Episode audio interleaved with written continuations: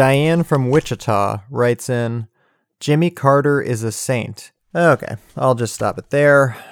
Look, my whole point yesterday was to underscore what a unique, almost unnatural mental and emotional experience it is to be president.